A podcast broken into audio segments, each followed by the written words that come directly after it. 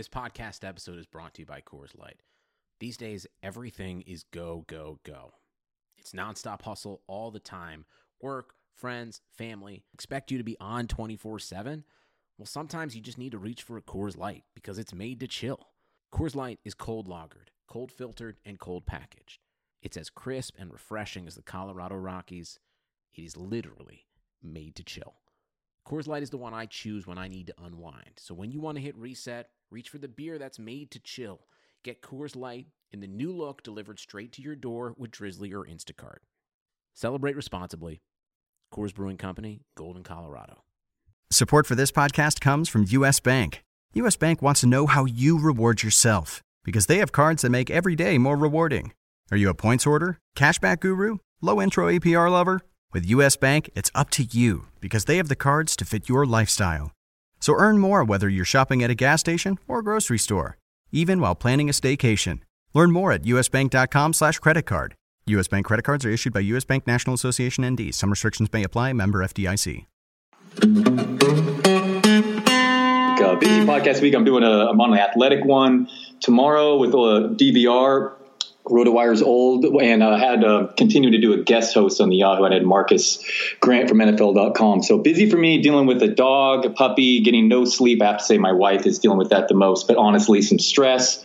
You said you were tired too, listen, maybe a short one yeah, today. Well, we'll see how it goes. Yeah, probably it'll be short. I stayed up late because I've been staying up late, and then Sasha woke up early because she went to tennis.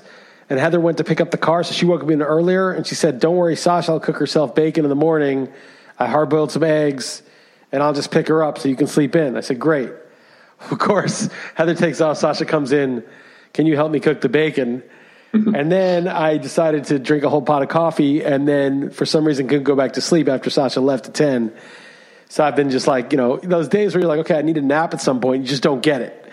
You're like, totally. I need 20 minutes just to conk out and just, and just never you never actually get that. But uh, yeah, puppies puppies are worse than babies. Like all night, it's like trying to you know house train them, and definitely a chore. And today we had two trees removed from my backyard, so I was actually worried it was going to be a disaster during the podcast, but they finished way sooner than they had planned, so that's nice. So here to talk to you about the craziness that's going on in the world, Liss. How you been? Um, what's going on, man? I've been all right. Like everything's fine with me. I've seen some interesting shit. Like so, one thing is I listen to this podcast with this guy Lacy Hunt. The podcast was this guy Grant Williams podcast, and the guest he had was Lacy Hunt, who's some old school. I guess this guy's got to be at least sixty or seventy uh, investment advisor guy, and it just really clarified stuff for me about the markets. The guy was it was a really good podcast. It's in my Twitter feed. I recommend it. Okay, I did see you. You did recommend that, and I didn't check it out, and I, I, I will. I should have. I, uh, I'm also behind on. I haven't even read your column, which I was going to point people to. Also, your NFL observations. I haven't checked that out yet. I bookmarked it, but okay. So that's a podcast worth listening to. What about the economy? Yeah, like so. I, I, so the whole dilemma, and I mean, it's not like he solves it for you because it's unsolvable right now. Is kind of like so the economy's crashing, so we're going to be in a deflationary depression, right? Like there's no demand. Everybody's, no one's like going out and spending a ton of money. They're just all like, shit, you know, I'm losing my job. I, I got to cut back. Landlords aren't getting rent. You know, we've been through the whole thing. Offices are, are empty. Commercial real estate is getting killed. All this stuff. And so you're like, okay, this is what it's going to happen is we're going to get into a crash, huge, you know, deflationary situation. Hold on to your dollars. They're going to go a long way and you're going to need them. But then the, the, the, flip side of that, but the Fed's printing all this money, so it's going to be an inflation, so your dollars are worthless, and you better buy some assets quickly before you, while you can still buy them with your dollars. So those are two diametrically opposite things going on at the same time. And like, which one is true? And I've heard cases for both, right? Like, which one is true? Are the dollars yeah. evaporating, or are we actually about to hit a serious deflationary? Period where the dollars are, it's exactly what you should be in. Which is it? Uh, yeah, I, I, don't know. All that stuff goes basically over my head as far as the inflation, but it appears to me that it um, it can't keep heading down that. It just you just can't keep going that way, or um, I don't know. History suggests that that, that what what is what if this were to repeat that it, it ends poorly. Correct. Right, but the point is, you like as individuals, we have to decide what to do, right? Are you going to chase these stocks that keep going up? They went down a tiny bit today, but pretty much it's been up, up, up. Or are you going to get out and get into cash and wait? I mean, people need to know, Okay. right? Like uh, you got to plan your financial well being as best you can with Yes, this okay. currency that you don't control. No question. Well, right. Well, so- I, I know what I'm doing. I mean, yeah, there's no, yeah, I, I would, yes, okay. It seems obvious to me, but okay. Well, okay, so it's not obvious to me. It's not obvious at all. So, like, it's, it's You, so you still have faith in the stock market in some, in some bit. No, I don't have any stocks. Uh, What I'm saying, it's not that I have faith or not faith. It's I was just like, what the fuck is going on? What do you do? Because Fair. your- your Well. stocks are at valuations that are so stretched, like compared to like what the companies are earning, what they're priced at. This is like historically high, but they keep going up. And if if the Fed keeps printing, then you're going to want assets, not dollars. So you got to put them somewhere. So this is like the dilemma that I've been wrestling with for you know since the start of this whole thing. This guy comes on and in plain English just says it basically, at least as far as I can interpret it, which is that in 24 countries they looked at where the debt to GDP ratio was above like 50, 60%, and I think we're above that now. And it's not linear. It's, it's, you know, it gets worse. Like once the curve goes above 50, it gets much worse. Hmm. There's always 24 out of 24 times followed deflation. Like it's always been depression or deflationary. Basically, when you when you're in debt as a country, you're you're taking future spending. That's what debt is. You're borrowing from the future. You're going to pay it back later, and you're spending your future money now. You're spending your future paycheck on present consumption. And the only way, the only thing that, that that does is it makes you have to have austerity. It makes you have to cut back because you've already spent money that you've got. Not only have you spent the money you have now, you spent the money from the future. And so you cut. So he's saying that this, everything's going to be worth less and Well, less. no, not yet. It's just it's how you got to walk through this, right? So it's like, All right. so okay, so you know, every single time it has been deflationary when they've got into this kind of debt, and the more money the Fed throws at it, the less bang for the buck they're going to get. The more the debt, and more debt we have. The, the more they get into debt, the more they push more money, which is more debt, and the less bang for the buck they get. Each dollar does less and less. So it has no effect on the real economy. They basically the Fed makes money available to the banks to loan. The banks don't even loan that much of it. Okay, so so that's it. Everything's going to crash. We're going to be in a, a deflationary situation where the dollar is going to go up relative to everything. Okay, but basically the Fed is only allowed to make reserves available to the banks. They're not allowed to like really buy anything. It's not cash. It's like bank reserves to let them lend. And the banks aren't lending that much. It doesn't get in the real economy that much. But he said they did something that they're not allowed to do. They actually bought bonds from companies. They're not allowed to pick out specific bonds. And he said that's illegal and nobody seems to care. And they, they justified it under this exigent circumstances. Says under exigent circumstances, the Fed can do some general stuff, but it's basically illegal. And he said that didn't do that much. It pumped up some companies temporarily. And so this is where we're headed. He said, but if they start paying for stuff, if the Fed starts paying for health care paying for college, paying for everything, if they start buying stock, you know, if, if he says if they cross the Rubicon and just start putting this money into cash Yeah. into the economy, we're going to have hyperinflation. We're going to have massive, he didn't say hyper, but we're going to have massive inflation. But if they don't do that, then it's going to go the other way. And we don't know what they're going to do. And the Okay. thing is, the jawboning, people think they're going to do it, and it's priced in. Like the market goes, oh, don't worry, the Fed's not going to let this drop. Buy more stocks. They're going to print more. Going to devalue the dollar. You got to get into stock. Everyone's buying stocks. But that's already priced in, and they think they're going to do that. But if they just say, look, we did what we could, we're, we're making the reserves available, and people realize, holy shit, this isn't doing it. There's people, there's rents not being paid, mortgages not being paid, collapse. But if they're like, oh, there's a collapse and unrest, and this is like a politically very dangerous situation, they're like, fuck it, we're paying for everything, inflation. And so we're just waiting to see what they do. That's that's what I took from it. I mean, he, there's a lot more insights, and I might not be summing it up that well, but so it doesn't really solve the question because I was going to say it doesn't answer it, but it, it clears up what uh, exa- exactly the possibilities. It makes sense, right? It's like people, it's just like a psychological thing right now. It, that's all it is. People are like, oh, they're going to do this, so we're good. But it's going to get, it's not going to be enough unless they cross the Rubicon and, and break their mandate and go all in. And then what would happen then if with, with inflation? So- Explain that to a, a- an idiot like myself. So, okay, so let's say they just start paying everybody's rent and paying everybody's mortgage and paying everybody's everything. All of a sudden, there's going to be all this extra cash, right? So that those all the payments are going to go into the coffers of all the people who wouldn't have gotten them. They'll have money to spend, and then the people who are living in the place that didn't pay the rent, you know, they don't have to worry about that. And all this extra money coming from the Fed is going to flood the economy.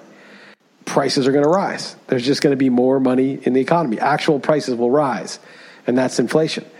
And if that happens, and it, you know, and it's once it starts, it's hard to, you know, it, all of a sudden, like, wait, cash is this thing that the Fed can just print, like, and put a tidal wave of it into the economy. Like, it's not something that, you know, measures value of of the product, so, pr- productive capacity of the economy. It's just printed in.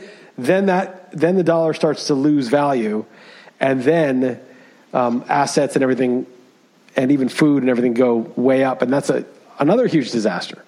I was going to say, it sounds like they're both poor results, right? What I'm, I'm, sure I'm wrong, but didn't Nixon wasn't he someone involved with increasing inflation?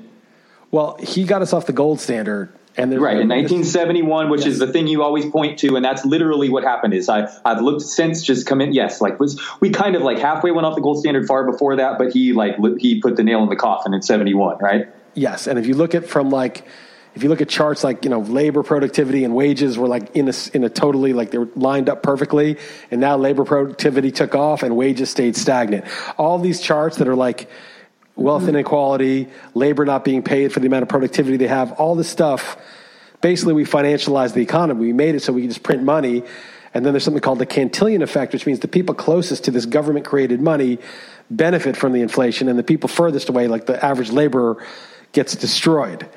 And you can see it at the extremes where, you know, there's new money in the system and it's cheap money that goes to assets and asset inflation happens. And if you're making 20 bucks an hour, 10 bucks an hour, you know, if you measure your wage in percent of the way to get a house or percent of the way to get Apple stock or Amazon stock, you may get a raise and you're still losing compared to everybody else who just owns these stocks or houses uh, in the pricing. So basically, like the printing of money uh, creates more inequality. Nixon was by far my dad's favorite president, just so you know where I'm coming from. That's funny. Why? Why did he like him? Uh, I, I, do. I don't know, but uh, clear, obviously it somehow benefited him. But he, he uh, uh, yeah, I, I, can't ask him, but I, couldn't bring up these issues. I don't know if I would, have, but uh, yeah, I don't know. Unfortunately, my, my old man's not here to ask, but uh, that was by far his his favorite. And I remember being as a kid very excited to see the movie with Anthony Hopkins playing him because my dad, yeah, yeah. Just so you know, this is where I, who you're talking, where, yeah. where I'm coming from. Yeah. Right. Well, anyway, so you know, I don't know. There's people who know a lot more about this than me, but I, I guess my my point is the takeaway is it's a really good podcast. This guy's like really crystal clear, and it's just like he just simplifies it. It's like, look, dude, there's he doesn't say it like that. He's like an old school, proper speaking guy, but it's like, look, there's when when the, you're totally in debt just to like keep things going. That is not that is a bearish. That's very bearish. But we, we may, you know, if they break it, and historically, like every single fiat currency, you know, when the shit goes down and there's unrest and it's not working, they tend to spend, they tend to print because it's just politically, even if it's disastrous anyway, it's like they're just going to try to stave it off a little bit further. Right. And and you still you don't you don't have an opinion of which way it's going to go. You're saying. You, I well, mean, I, I would just be guessing, but I guess what, what I'm saying is like, I think if they do nothing else, we will see some sort of crash. I would think, and some sort of you know deflationary situation where you know people need to hoard money and things will get cheaper. But I don't. But if that leads to major problems, I mean, pension funds are now stock market, right? Like it used to be that old people bought bonds because they were like, I can't risk being in the short term ups and downs of the stock market. You know, I, I need to get my 6% a year, 5% in bonds and just live off a fixed income. Like, so I could, you know, budget. That's how old people would retire with bonds. Mm-hmm. But now bonds are at like 1%, 0%. I mean, they're nothing. So they, so all those pension funds are in the stock market. And mm-hmm. the thing is, like, if the stock market crashes, I mean, these old people are not going to have money. They're not supposed to be in the stock market. The stock market is not right, for people right, who need the right. money in the near term. It's it's long term buy and hold.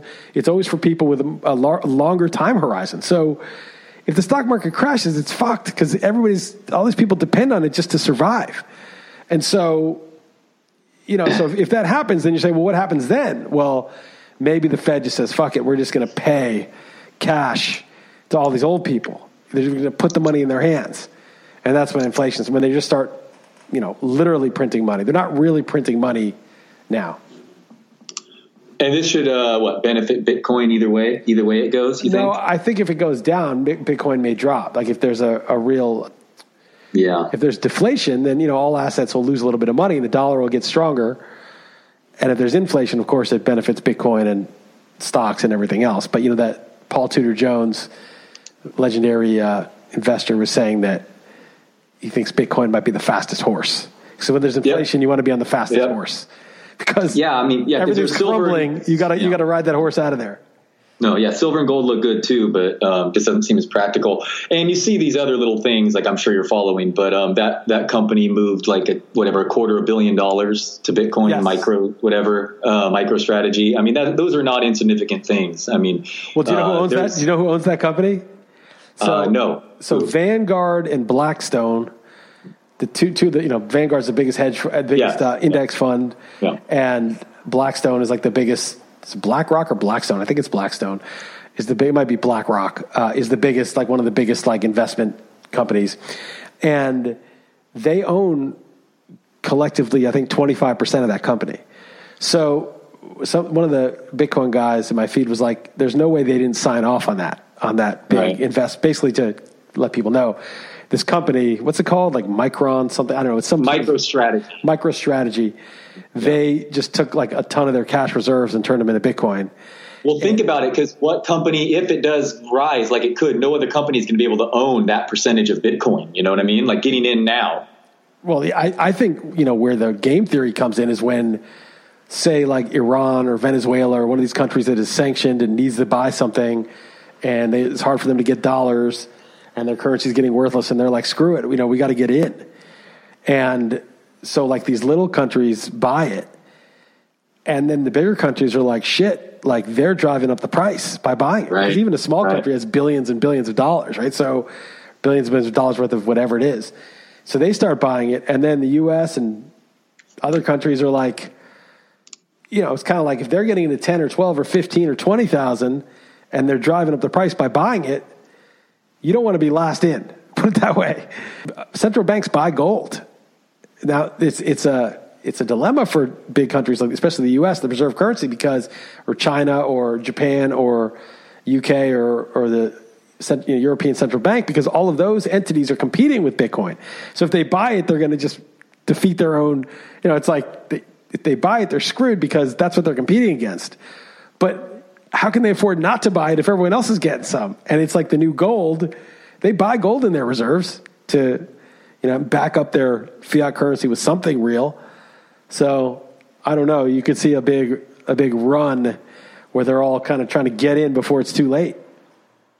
Yeah, no, it's uh, it's interesting. The, uh, I don't know, man. It's so it's encouraging at the beginning of a bull. I don't know that whenever you get excited, we don't it's know. good to be true. I know. It's just so yeah. I know. I just made a I bet know. with my friend out here. I said, I bet him a hundred bucks that it won't dip below ten thousand before you know January first, twenty twenty one. It won't have gone down below ten thousand.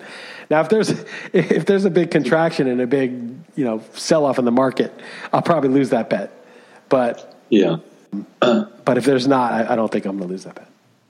But yeah, no, interesting stuff there. Um, all right, what uh, what else? Um, um, Kamala Harris. Yeah. Thoughts?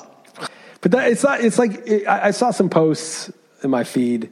This woman, Krystal Ball. Uh, this cracks me up. That like, yeah, yeah, yeah. the Ball family Ruthless. named their daughter Crystal. That's just hilarious. But um, she's a pretty good commentator, and she was. You know, com- hold on, sorry, yeah. before I forget. You know, Learjet. Yeah. Learjet. They named their daughter Shanda. Yeah, Shanda.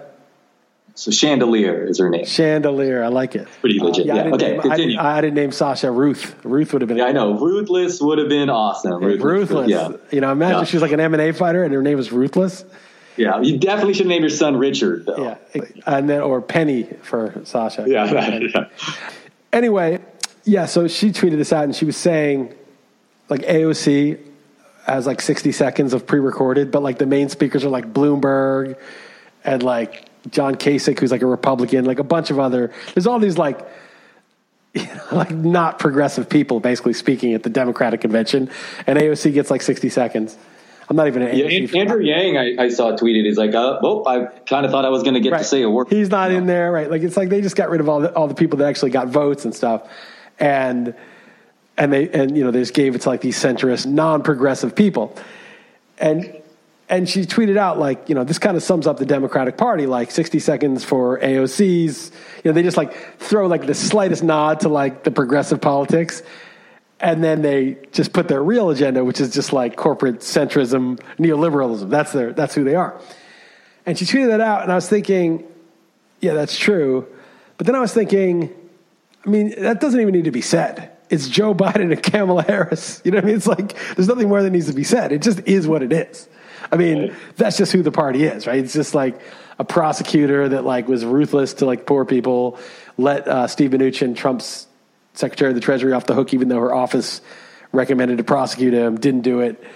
And like brain dead Joe Biden, who voted for the Iraq War and was like part of the crime bill in the 90s and destroyed Anita Hill, helped destroy Anita Hill. Like all, you know, it's like he's been like on that side of history the whole time. So it's like, what's there to say? It is what it is. Like, okay, all right, yeah, it was, uh, and to be expected too. Um, uh, there, will, there will definitely be. I'm definitely going to ask you your predictions though on that, just because I'm so curious. Because the polls are showing one thing. Oh, I actually meant to. Oh, yeah. Let's lead us to that. You, you, you brought up some polls yourself, right? Yeah. I, well, I created some polls, and yeah. Sorry, that's what I meant. Yeah. And Let's talk about that. So one poll was like Trump supporters deserve, and then one. The first one was respect like anyone else. The second one was to be socially shunned. The third one was fired from their job, and the fourth one was forcibly reeducated. And like 22, you know, 61% said respect like everyone else. 22 said shunned, and like a, few percent said fired, and then like 18% or something like that said forcibly reeducated. So altogether, it was like 38, almost 39% think that a Trump supporter, not you know, not supporting anything particular that he believes, just the fact that they support Trump needs to be either shunned, re-educated, or fired. And so I, I posted that and I said, you know, honestly, I just don't think in this environment where, and my, and you know, my followers, like all the diehard Trump haters have left, right? Like, cause I, I post shit like all the time that like is make fun of Biden. Not, you know, I, I do not some, orange man bad. Yeah. Not yeah, necessarily. My whole feed yeah. is an orange man bad. And, and, yeah. And so like, I'm not a Trump supporter, but I, you know, I'm not like, toeing the line either. So, so I've lost a lot of followers who just can't tolerate even the slightest, you know, ambiguity in anything. So, so it's not like all my followers are a bunch of Trump haters, right? It's my followers are pretty middle of the road. Some are Trump guys, some are Biden people, some are, you know, independent. But so the fact that 38% of my followers, which is not, right. it's not like if I were like some totally left wing site, that would be kind of meaningless so, so anyway, so I summarized the poll and I said, wow, 38% of people, you know, think A, B, or C. And I was like, I don't think Trump supporters are going to tell pollsters who are strangers that they're voting for Trump. When you know that 38% of the people or whatever, you know, maybe my following is not exactly proportional, but again, it's, it's pretty in the middle, will either shun you, think you should be fired, or re educated. You're not going to tell them the truth. So, how can we possibly get accurate polling data? Um, okay, so I, I uh, did a screenshot of this. I found this interesting. Um, some random Twitter account breaking 911. Um, I saw this. It was a, just a poll. Who wins the 2020 presidential election? 126,000 votes, but obviously this is private or whatever. On Twitter, 126. I, as far as I can tell, this isn't slanted one way or the other. I don't breaking nine. I mean, I don't understand why it w- would be partisan. Um, what What do you think the results were? It's it's predicting who wins or who do they just, want to win. It's just a poll who who wins. I don't know who the followers are, who sees that. I mean, it's I don't know, 50-50. Yeah, okay, whatever. So uh, Trump was 84.7% and Biden 15.3 and 126,000 people did this vote. Yeah, but I mean again, you don't know if it's all Republicans or all you don't know like who's who's voting in that. Like I know it's just one that I totally came across, and it's just very funny because you know right afterward I saw Nate Silver, you know, say it's seventy one, uh, what, uh, what twenty nine is that what um, yeah. what he has exactly the same as the Trump four years ago. So uh, it's just it's just funny to see that because I mean that's pretty stark, eighty six percent and one hundred twenty six thousand votes. But you're right, of course, that's just as meaningless as the others, but still. And, and I, I feel like Nate Silver, like he goes by the polls and he's got a history of it and But man, I I don't think the polls are going to be accurate. And I'll tell you something scary that I just thought of today. Let's say like that's true. And, and I, I, got some funny Twitter responses that I'll I'll get into in a second. But let's say it's true that that the Trump voter is not going to talk to the pollster because there's just too many social consequences for being a Trump supporter these days. And so the pro Trump sentiment is, is underrepresented. And so heading into the election, let's say it, it, it's like, you know, 90 10 Biden, it looks like, you know, in terms of the likelihood of him winning. It's like, you know, 58 42, the polling, and the, you know, whatever that translates to 90 10, 80 20, whatever it is. And then Trump wins. And then they do the exit polling. And of course, they don't tell the pollsters who they voted for accurately either. And Biden's exit polling is basically the same as it was going into the, in, into the election. So you have a 60 40 Biden polling edge, which is an 80 20 or 90 10 percent, both before the vote and then in the exit polls. And then Trump wins like 52 48. Now, let's say that that is actually because people just don't tell the truth to pollsters anymore because of the environment. Do you think that the the Trump, you know, the, the people who are against Trump, the Biden supporters and the establishment, is going to believe that the election is not fixed? If uh, neither side are going to oh, okay. be satisfied. Neither side is going to be happy, but I'm saying the way we basically judge the one of the ways in which we judge, I think, I could be wrong about this, the accuracy of an election is we compare exit polling to the vote, right? Because, oh, right, right, right. So right. the exit oh, polling, I, I, I, I, yes, I get you see what, what I'm saying. saying. Like, yes, yes, I do. They're going to say yes, no. Yes, yes. There's cheating. It's like going to be evidence, is what you're saying. It's going to be like in right. their mind, and they're going to believe it. They're not going to be lying. They're going to say this is a slam dunk that they cheated. Slam dunk. Look at the exit polling. Uh, never he, even thought of that aspect. That's so, very interesting. Yeah. And that is going to be scary as shit because even if he were to win, he can't win if the if they're not saying it. And I yeah. think people are going to be frank. You don't know who these people are on the way out. You don't know who you're talking to. 38% of people, again, in my non-Trump hating Twitter feed, there's people who hate him in my Twitter feed who follow me, but it's not all it's not all like that. We're like eh, the, the nicest thing they said about him was you should be socially shunned. And, and so then, okay, so this one guy, I don't know, but I think he's an industry guy. He said, I, so when I said this, I said, I think people are going to underreport. I, I think we're going to have a problem with the polling. He said, Oh, why? Oh, like this bullshit poll with like joke responses is indicative of anything? And I was like, Oh, do you uh, you doubt you doubt the sentiment that's expressed here? And he was like, forcibly re-educated, like that's a serious thing. And I said, okay, but I think they just chose that to be more extreme, but like 22% said socially shunned and just put the forcibly reeducated in the socially, that's probably what they would actually do is just socially shunned. They're just being a little hyperbolic with that choice. You're right. But it's still, the sentiment's real. I was like, why don't you do this experiment and at a dinner party, why don't you just non ironically advocate for Trump? And he, and he's like, he was like, I would never do that. I don't want other people to think I'm racist. And I'm like, well, what? Dude, you just proved my point. like that's exactly that's literally what that's you're trying literally to say. what I'm trying yeah. to say is that that's what you think of. It's like he's like, oh, this sentiment's not real. It's like, no, you yourself have this exact sentiment. So, yeah, I think the sentiment is real, and I think it's going to have an effect on the on the polling. I really do. Yeah, this is interesting. Sorry, I'm reading the responses here. Uh, someone called the libertarian chill. Um, yeah, yeah. Uh, that is funny. That's, yeah, you even, that's instant mute. Oh man. Okay. Yeah. Interesting. Yeah. That's. Uh, I see. I'm seeing the back and forth of that guy too. Um, yeah, I agree. There's no question that, that, we have no clue what's coming, and the the poll should be highly, highly questioned. And uh, if that's nothing we haven't learned with data just in the past few months, but just last election, and there's so many reasons smack you right in the face of why that could be happening. So, so yeah. I don't see why, if you hate Trump, you can't at least admit that a lot of people hate Trump. And that if you did like Trump, you might not want to announce that to a lot of the people that you know. Yeah, that's there's. That's, I don't understand why that would be defensive either, because that's just the truth. Like, yeah, that's, just a fact. But like, yeah. it, it's almost like if you admit that, then you're like, maybe that's unfair to them. Oh, no, no, nothing's unfair to them. They're the worst. You know, like you can't even concede.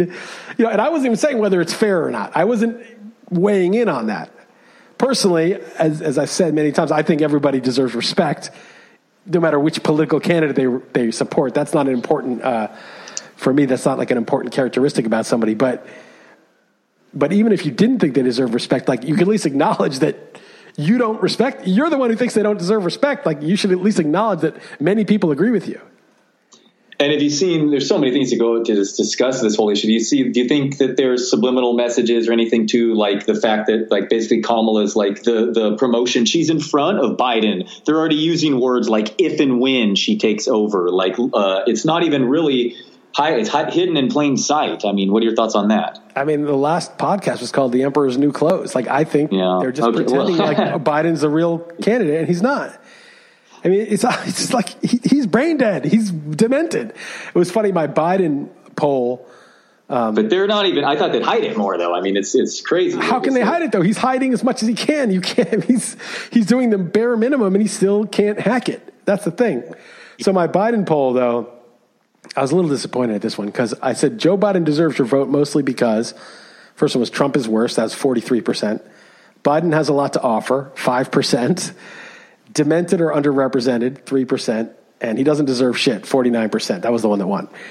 But I was bummed that demented or underrepresented only got 3%. That's a good choice. How many demented people uh, do we have? We have probably, actually, they're probably not underrepresented in our government. Uh, yeah, I was, was going to say, I don't know. They're probably yeah. overrepresented. Yeah. If you think about like the average age of so many of our um, and the type of person that get yeah. through all the politics would yeah. absolutely take right. a special. They're probably person. overrepresented. That's why I didn't get a lot of votes so the, so you're asking for predictions, but what I was saying is like even if Trump were to win and the exit polls were to show were to reflect people not wanting to say, is that a win? Is he going to be allowed to win?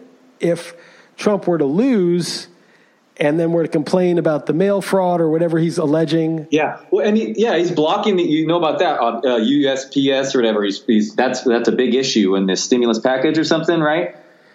Yeah, so like, what's he doing? He's trying to destroy their ability to even count the mail-in votes. Like, he's just trying to like eliminate that option. basically, yeah, basically eliminate that option. Yeah, that's the last uh, hurdle for whatever the you know this this stimulus package or some uh, is is what uh, uh, as we're recording this. So let's so let's hear uh, let's uh, just clarify something for me about the mail-in votes because he he seems to think they're susceptible to fraud. Now, the thing about when you vote in person, when you go to vote, you have your ID and you have your address, like your polling place is connected to your home address. So you go to the school or wherever the hell they're holding it, and you show your ID, and your name and address are there, and they prove that it's you, and then they cross you off so nobody else with your name and address can vote. And then you go in privately and you, you make your votes. Now, if you were to mail a ballot in, how do they verify that you are you?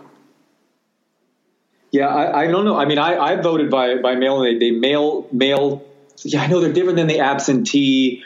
Um, they mail it to your house, okay. and I've vote and I've just signed my name. You have to sign your name, and you you check off all your things, and you send it back. And I, and I know there's some concern.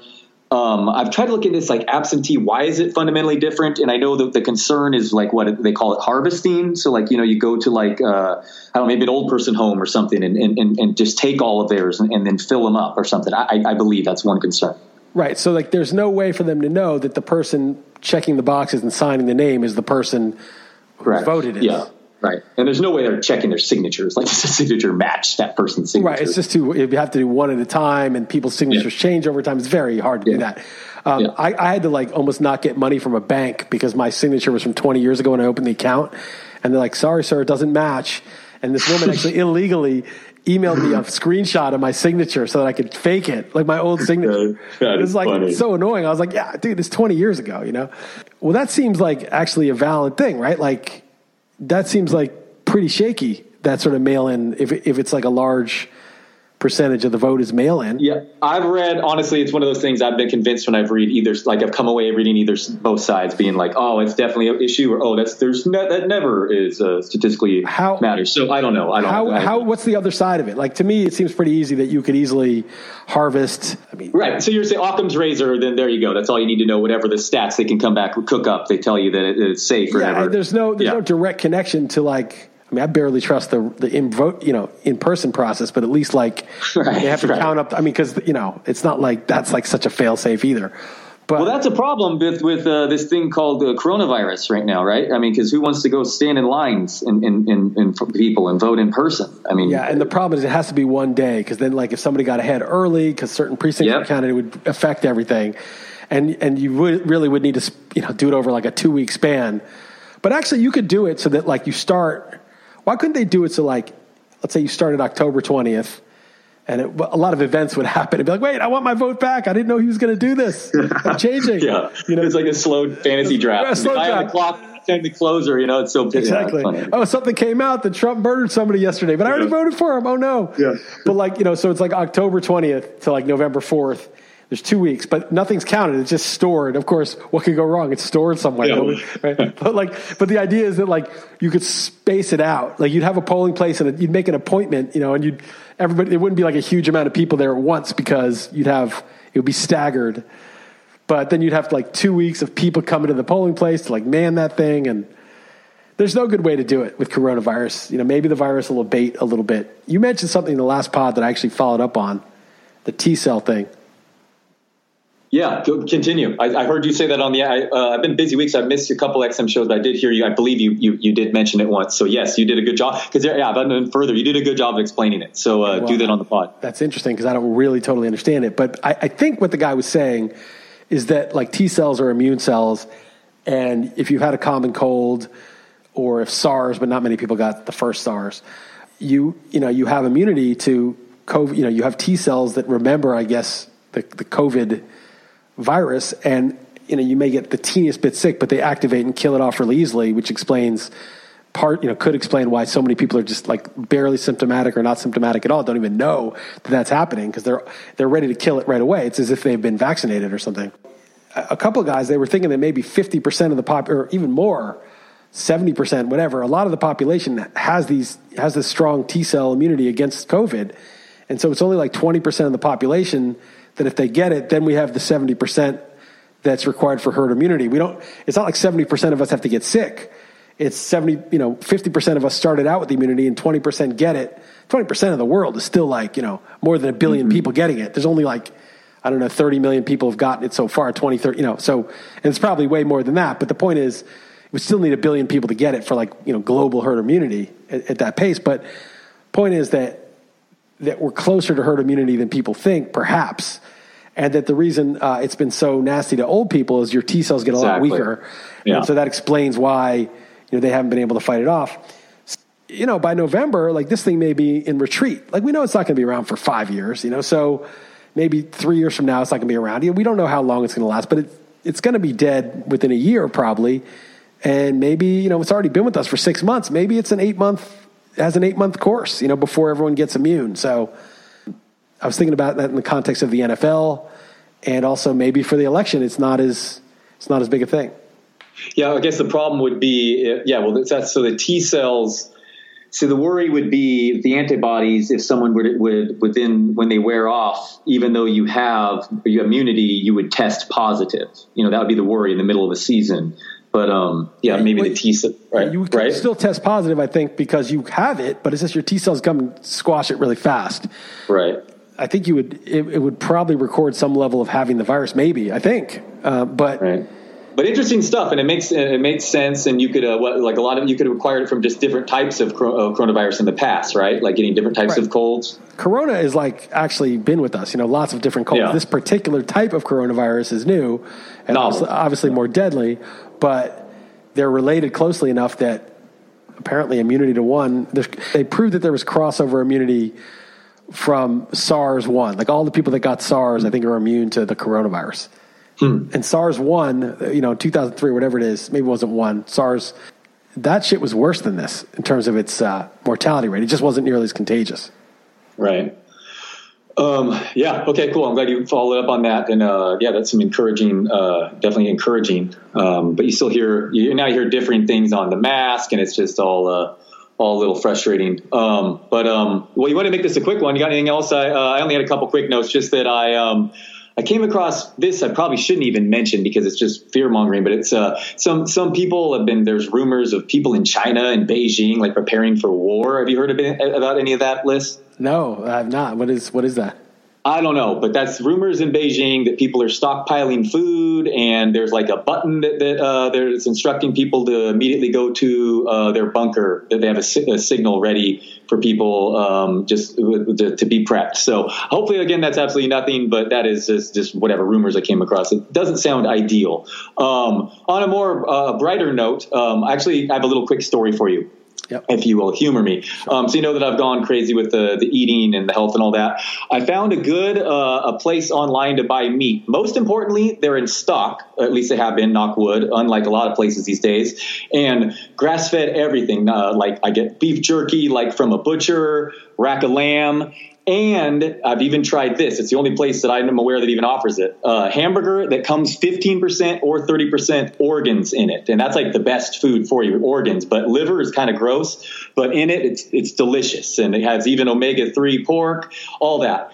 I, I love it. It's awesome. And here's the reason I'm bringing it up. Not just saying that it's good, but I am positive that I was targeted by this the more I thought about it. I can't remember if it was my whatever it was. I'm positive that I was targeted by that with whatever things I search on the internet, and I would never discovered it if not. So damn your uh, duck duck go and all your other secretive things we communicate you give me a hard time that actually improved my life i guess i guess you know like a blind squirrel finds a nut every once in a while Good okay, I know there's nothing I, new to repeat, whatever. I just thought of you. I'm like, dude, this is so good. I was so happy I found this. I'm right. like, dude, I was targeted by that clearly. I'm like, I'm going to tell Liss on the podcast. It actually benefited you me. Searched so, for all that stuff and it picked up what you were after oh, yeah, and exactly. it actually got it. Yeah. Exactly. And it found the place I was literally looking for, for the, like I've been looking for a couple of months. Anyway, so found that was funny. Um, I felt bad I didn't mention your list, snarky 150 last week. Everyone should go check that out. Um, uh, do you have any thoughts on football? Your team definitely is looking better by the day that we're yeah. in together for sure. I, I even looked back and I heard you bragging. I'm like, damn it, why did I also allow? Um, like you got Anthony Miller in round 12. I would have definitely got him higher. And even I remember at the time I was pissed with Burrow and especially D'Andre Swift falling at the time too. So uh, I'm excited that I'm, i like that you're um, so pumped up about that. I only have one one uh, Derrius Guice and the Scott Fish Bowl. That wasn't a fun fun for the news. But uh, have any other thoughts on, on football or your baseball teams? Yeah, that that team is like ideal. Like, and I got really lucky. But, but I, I, I, the column I wrote today was sort of like, I think the best way to go about it with the running back inflation that's going to be there is to take one running back. I think you were actually correct to take Mixon. Uh, I mean, I took you could have taken Davante Adams or DeAndre Hopkins, but you weren't going to. But even if I had left Thomas, you said you were going to take Mixon there anyway, and I think that's actually correct. Was, I'm actually happy that I took Thomas because of the way it shook out, but I was just lucky. I mean, I was smart about Ronald Jones, like knowing that he was probably the guy. Um, and I got lucky with D'Andre Swift being there. But and Howard's too late in round eight. Yeah. That's, I don't care if it's PPR. That's yeah. just too late. I've got you know? three like starting running backs, despite doing four stud receivers and a stud tight end. Like that's just lucky. But I, I, look back at that. I'm extremely psyched about that team, and if it all falls into place like that, then it's great. But I think the way to do it is take that Mixon back, and then in round two, you took Gordon. I would have taken you know Tyreek Hill or Godwin or someone like that that's where I could have taken Jacobs, and so could well, because I, I, had I had to stra- to reach for for yeah. I guess Jacobs now if he's going to catch sixty balls that he wants, but but but other than that though, it's you know Le'Veon Bell, Todd Gurley, uh, Leonard Fournette going. You know what I mean? I had to reach because running backs were inflated right. in that one. But I wanted to say you're probably you're. It's a good looking uh, you know analogy to baseball. Then are there only six? You know, you know, eight workhorse backs like the the five elite, uh, uh, elite starting pitchers. You know, that's why you get one of those early, and then then you go other maybe like that. I think it is a lot like pitching. I mean, it, it's similar. They're they're riskier, but they're they're more upside. They they make a bigger impact for you. But I think the, the going one and one is good because you're sort of like you're ca- you're not caving in completely on the on the bad value, like, but you're you're at least conceding something to the market. It's like a balanced way to go about it. You're taking value. Like people all bid up closers in the NFBC, and that turned out to be disastrous. We all should have said, screw that. So many closers on waivers Everyone's paying like seventh round picks for like Hansel Robles, like terrible picks. Oh no, you, I can't. Yes, even yeah, I know it's the worst thing chasing the FAAB money, and even someone like me who reached for Hader. That dude's thrown yeah, like three to third innings this year. Yeah, he's thrown like three innings. Yeah, I mean, it's I wild. Even when you're healthy and still effective, it can go totally wrong. You know. You know, that was a time where you should have conceded a little to the market, but taking a stud hitter or pitcher there and just been like, screw that. Oh, one other thing I wanted to bring up to you. So I saw a Scott Barrett tweet. You know, who Scott Barrett is he was on with PFF, and now he's starting a new thing with Oh, yeah. Hansen. Yep. Um, yep. Very good. And uh, he was tweeting about Brady, and he's super bullish on Brady. So I wanted to bring this up to you. Yeah, I, I like Scott too. He's really good. He's like one of my. Yeah, I, I would. I respect him for sure. One Well, of one you of. have similar draft styles. Like you're very aggressive on upside. Right, right. So he likes Brady a lot. And his argument was in 2018, he was one of uh, PFF's like top seven quarterbacks, real life quarterbacks. And the first half of last year, he was top 10 fantasy. He was like tied for 10th or something. And he was like a top 10 PFF QB, something like that. I'm paraphrasing. And then in the second half, he was like the 18th PFF, and he was like last in fantasy and last in YPA. And he said that in week 10, he actually got injured. He hurt, something went wrong. He, he got an injury of some kind. I forget what it was, elbow injury or something. But anyway, he got injured, and Sanu got hurt, and you know N'Keal Harry was hurt. And I think Edelman might have been banged up too. And so he just says this is just because he was hurt, playing hurt last year at the end, and that his receivers were hurt too. So he's like super bullish. He's like, now you get this guy in a way better, like in night and day better weapons. Gronk back. They're going to throw a lot. He has him as a top ten QB. So just just a That would be point. Sure, sure. I've, I've, I've been wrong plenty of times, and I will again. The uh, that's interesting. The injury would be just as likely as say you know age or whatever, because there was a clear fall off the second half. But I mean that's what I was concerned because when it does catch up to that age, it's it's often just totally steep. Um, but yeah, if there was uh, an injury that directly impacted it. In, uh, that could be the reason, and not not my my other theories. So interesting you say this because I'm uh, doing this all, all through August, having a guest on uh, per week, co-hosting this Yahoo pod, or actually taking over the host role, which is a new thing for me. Next week, um, I got Ben Baldwin lined up, and I'm just going to talk Right. all stats and talk CPOE and all the the funny acronyms people make fun of, and um, so that'll be interesting. So, so I, I have him on. He doesn't. He's like, dude, I don't even play fantasy. I'm like, I don't care. Uh, I'm talking to you about these stats, so I'm going to talk the EPA and all the the, the stuff you uh, you love. So uh, I'm definitely going to bring up Brady, but good, yeah. So Scott's Scott's on the opposite side. It sounds like, but I mean, the Godwin is so good. Like he's uh, it's possible those guys just even carry him, even if he really does go in decline. But um, the thing with that team is. Um, they their defense could be good, and all the shortened off season and weirdness with Bruce Arians. I don't even know how he's going to coach. Um, but also, they're underrating just how much Jameis Winston's 30 interceptions helps fantasy. It's tough to have so many two top 10 fantasy wide receivers like they're, they did last year and have it again and add a top 10 tight end. I still think the Bucs guys are getting drafted crazy, in my opinion. Yeah, I, I'd have Evans like 14th or something like that, 13th or 14th. i downgraded him lower than not like crazy low, but I think it's worse for the receivers that Brady's there. I don't think it's bad for the receivers. I think it's worse than having, you know, Jameis didn't just throw 30 interceptions; he threw 33 touchdowns too. It's like ideal. They're just slinging it all over And all those pick six. Pick six is, Right. is truly ideal. Yeah, you just get the ball right back. And the thing is, like, those guys both missed a couple games at the end of the season with injuries.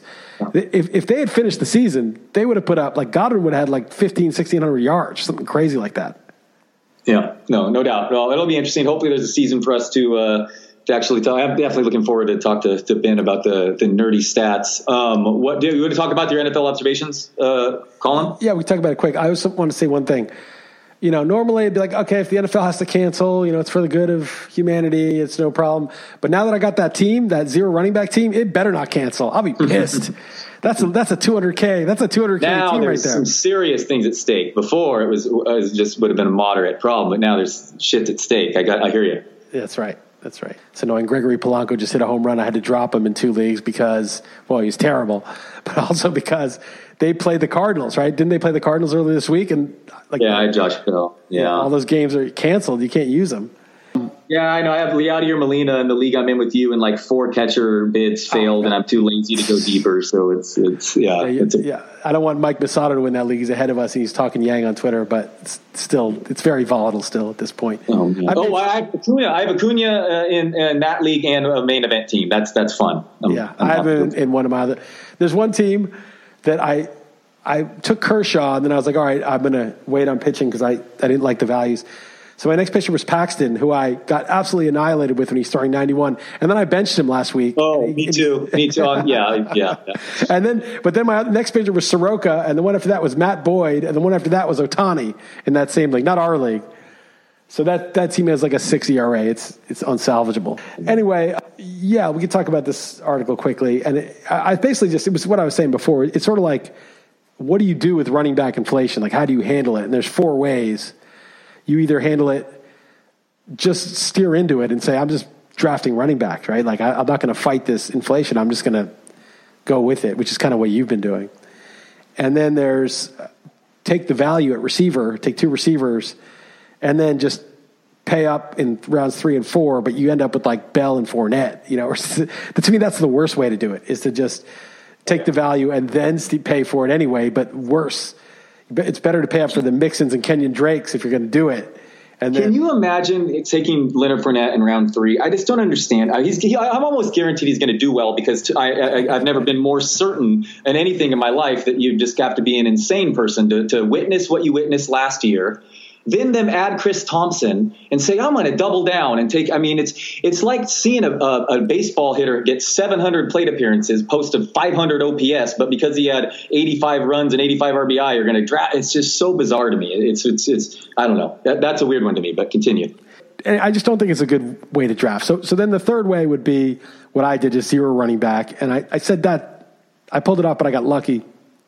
Very easily, it could flop, and you're stuck with like Tarik Cohen as you're starting. It's Tarik Cohen and James White as your running backs while you're waiting for like a running back to pop. And then the last way uh, is, I think, the ideal way, which is to take one stud running back no matter what. I mean, within reason. I guess if you, yeah, if you pick late enough, you can take Michael Thomas at 11 and then get get one of the running backs on the way on the other side. So you could get Thomas and Kenyon Drake or Thomas and any of those guys. But uh, I was talking to Jeff about this. So there's a note that we had that Lev Bell lost all this weight. He's down to like 210, 215, right. mm-hmm. which is crazy because at my zenith, I was 208. And it's like, how could Lev Bell be my same weight? You know, that's just insane. But the last time he lost weight, he was he was 240 and he got down to like 223 or something. His rookie year, he was 240 and he was just whatever, nothing special. And he got down to like 223 his second year and he was a monster and he was a superstar. Then he tore his ACL, came back and was good again. And he's dropped his weight and I know that sounds like a stupid thing to like care about, but it's like the guy had a horrible year on the Jets. The Jets are a shit team. Is a bad contract they signed him to. They're kind of stuck with him. And what did he do during COVID? He like got himself in jacked, ridiculous shape, like busted his ass. And he's a guy that has been great. Like Fournette's never been great. Fournette's never lived up to the pedigree. Le'Veon Bell's been great. He knows what it takes to be the best back in the league or one of the best backs in the league. So it's not like he's just some pretender. So the question is, has he lost a step? He's 28, whatever, and he's had a decent workload, although he got a, a whole year off.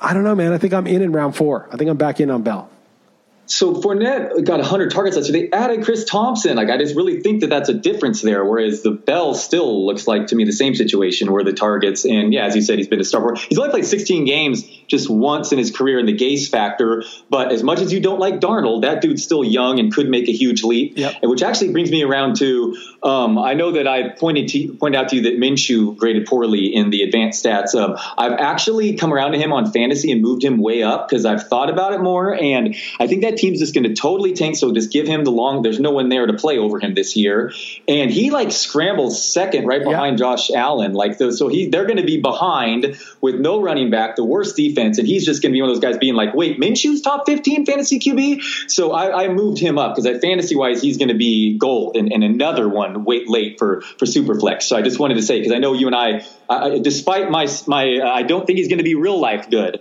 Uh, I do think in fantasy, but yeah, I have uh, Le'Veon Bell ahead of, of Fournette by like four or five spots. So I would definitely, I'm with you there. But I move Gurley down. I move Fournette down. It's like I have Le'Veon Bell like 19th or 18th now because I've I've Melvin Gordon, I've Josh Jacobs at like 13, Ekeler at 14, Jonathan Taylor at 15, Gordon at 16. Conner at 17. I may even move Conner up a couple since just doesn't seem to be any problems with him. And I think Bell is 18. Who do you take ahead of Bell after those guys? I got uh, Conner in our league, Yeah, by the way. no, I've Um, yeah, I like Conner. I think Conner in the third round, Conner's a good pick. I think he may move up. I think people with the running back inflation might start pushing Conner up to the second round pretty soon. Um, yeah, absolutely. So I was happy to on that one. So yeah, and then Taylor, he's so interesting, and I love the headlines coming out being like sharing work and Yes. all that stuff. I, I, I love that. Uh, okay, who else? Uh, maybe uh, what about a Chris Carson? Well, now he's got some personal thing that sounds kind of serious. They weren't just Oh like, wow, I didn't even know this. I didn't, Yeah, so missed, oh. there's a death in his family, but it wasn't just like his one of his parents. I, I, something is serious going on there. Maybe it's not. Maybe it's just like a close family member, but he like had to leave indefinitely for that. I don't know if they're just like overdoing it, but it sounded like something tragic happened. So he's I don't know if that's going to affect him for the season, but that's just something. Uh, I didn't really you know change it because I, I we just don't know the details of it really, but I should probably move him up just because. He even caught the ball last year. I mean, Carlos Hyde also uh, actually got 230 carries last know. year. I know a different team, but he's there. Um, but Carson, uh, I, yeah, I don't know about the other shit, but the, if the hip surgery's fine and Penny on pup or whatever, I mean, that offense is pretty good. I mean, Yeah, maybe I'll move. Carson's a guy I never end up getting, but I, I would have him around higher. And um, uh, I, I really wouldn't argue like strongly because I'm just an upside guy. So I would say DeAndre Swift personally. But David Montgomery, what about him? I mean, he was a bum his rookie year, but definitely a better situation and a guy looking at all the volume. Well, he's not going to get the catches, right? Because that's Tarik Cohen. And then well, he still caught it some, but you're right. You're right. That's fair. and That's fair. and then like he just seems sluggish. You know, I don't know if David Montgomery's good. Like I don't know if he's even as good as like Jordan Howard. Well, I don't know if Bell's good anymore either. I mean, 28 year olds who get that, I know yards per carry is an overrated stat, but guys who get that low, I don't know, he'd be the first to ever bounce back at age 29 or whatever. So I hear, I hear you.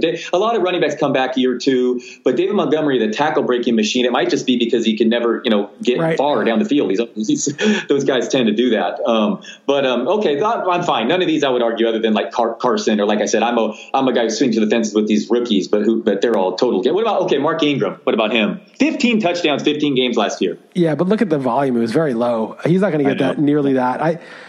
I just don't think, and even if J.K. Dobbins were to get hurt, I just don't think they would. I would think they would just bring in Gus Edwards or bring in whoever. Like Ingram's volume was maxed out last year. Yeah, he's never had more than 230 carries. I think. Yeah, yeah, I'm cool with, with Bell there. Adam Gase is just such a such a I mean, Bell has weird upside. He could get Yeah. 10 touchdowns and 65 catches. I mean, that's in play. And it's like, yeah, he might he might be done. He's probably done and I'm just talking myself into it.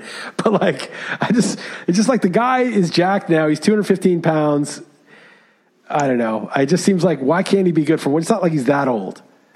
yeah, no, that's fair. Okay, Le'Veon Bell, you're all in on. No, I just told Jeff, I said, I just want one share. That's all. You know, like there's a, a player like that, I want one share because it's kind of just an idea I had. It's not like, I don't, you know, you know, yeah. it's not like one of the guys I'm, you know, super on. Yeah, no. Can I just circle back real, real quick because I'm looking up. I'm in far too many fantasy leagues, but in the, this baseball league we're in together, not only did I bench uh, Paxton, yes, during that same thing you said, but Yadier Molina just lost C.J. Cron, who by the way was mashing. Amed Rosario, Ronald Acuna, Andrew Benintendi. Just like, come on, man. That's with me drafting all pitchers. Just anyway, just very, very annoying. But yeah, Yeah. fantasy. I mean, I lost Kluber I in was telling leagues. Carly. I was telling Carly I liked the idea of, sports a lot more. Yeah, that's what I. The first week, I was like, I forgot how annoying this is. Like how annoying fantasy baseball is. Is how frustrating it is. Like every single thing. I had Isaiah, you know, whatever that guy is, Falefa, Kiner Falefa on a couple of leagues. I dropped him because he had a groin injury on Sunday night, and I was like, I can't hold on to this Oh, guy. like four or five steals. I yeah, know. I I was dropped, it's just yeah, and yeah, Yeah. I was barely outbid on him, and I, I bid eighty dollars on AJ Pollock in this in our league, and he went for eighty one. Like, I mean, what, like what's I don't know, So- just shit like that. So uh, John Means, I started that guy because he was facing the Marlins. And then there was Yeah. COVID, and he's faced the Yankees, and he got shelled. And then this week, I started him again for like an easy start against some bad team. And then, but he was on bereavement. But I was like, okay, that's a couple of days. And then he's on the DL now, like in the real DL somehow.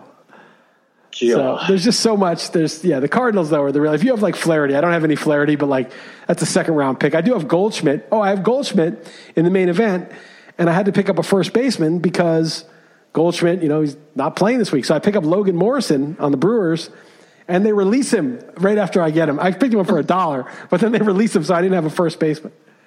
Well, I, I, was convinced Familia was going to be the closer. It looked like he was clear, clear path there. And not only was he not, but he was like brought in in the sixth inning for the uh, on Monday, Tuesday, and Wednesday, or so. Like got shut. Like it was the worst possible uh, scenario. It's just yeah, it's it's it's rough. Uh, here's to uh, to football working out. Let me tell you that. Yeah, exactly. Like it can't come soon enough. for sure. All right, man. Well, that an hour flew by. Um, yeah.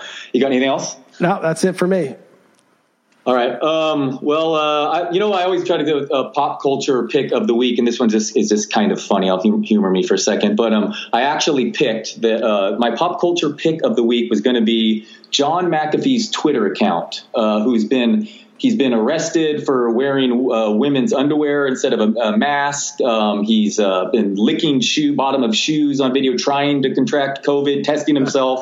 uh, just absolutely hilarious. So I um I, I normally I just like just bookmark people's Twitter. So I followed him last night, and I woke up this morning uh, ready to talk about him on the podcast to a direct message from John McAfee saying, Thank you for following me and following me back. So, as cool as it is to have Andrew Yang step aside, sir, John McAfee not only following me, but following me, uh, but sending me a DM, appreciating that I follow him, sending me a thank you, even. So, that's two presidential nominees, by the way, too. He's a libertarian too, where he ran uh, whatever last last time. So anyway, I thought that was pretty funny because I swear, swear to you, it's on my notes. I was already going to write him as my pop culture recommendation of the week, and then he followed me back and, and DM me. So thought that was funny. Liss. You got you got anything else? That's big time. He's no Mike Postel who's following me, but you know. Oh, did you guys ever make make up? No, I never. No, I didn't answer. I didn't answer him. You didn't. You didn't no. answer, but he followed you back. Okay. I don't. I don't know if he. I don't know if he still follows me, but I didn't answer him. He, he direct messaged me.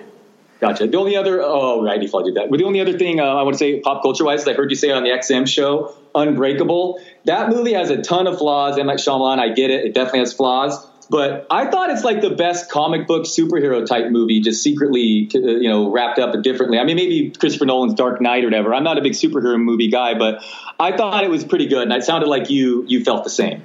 Yeah, I don't remember it that well, all the details, and I, I know it was flawed. But I liked Samuel L. Jackson and Bruce Willis in those roles. It just seemed like it was just a cool juxtaposition. Totally, yes. And, and it was just yes. it, the way it kind of the way the story unfolded was kind of cool. So, and I just I just think it's really applicable to uh, professional athletes also. Oh, there, yeah, there, if, there, if someone exists who's oh, super super brittle, then there must be the opposite. Right. Um, some some point, you know, cool. All right, man. Good stuff, Liss. Uh, good, good chatting, man. Good times. Right. Take it easy, Dalton. Later, man. Later.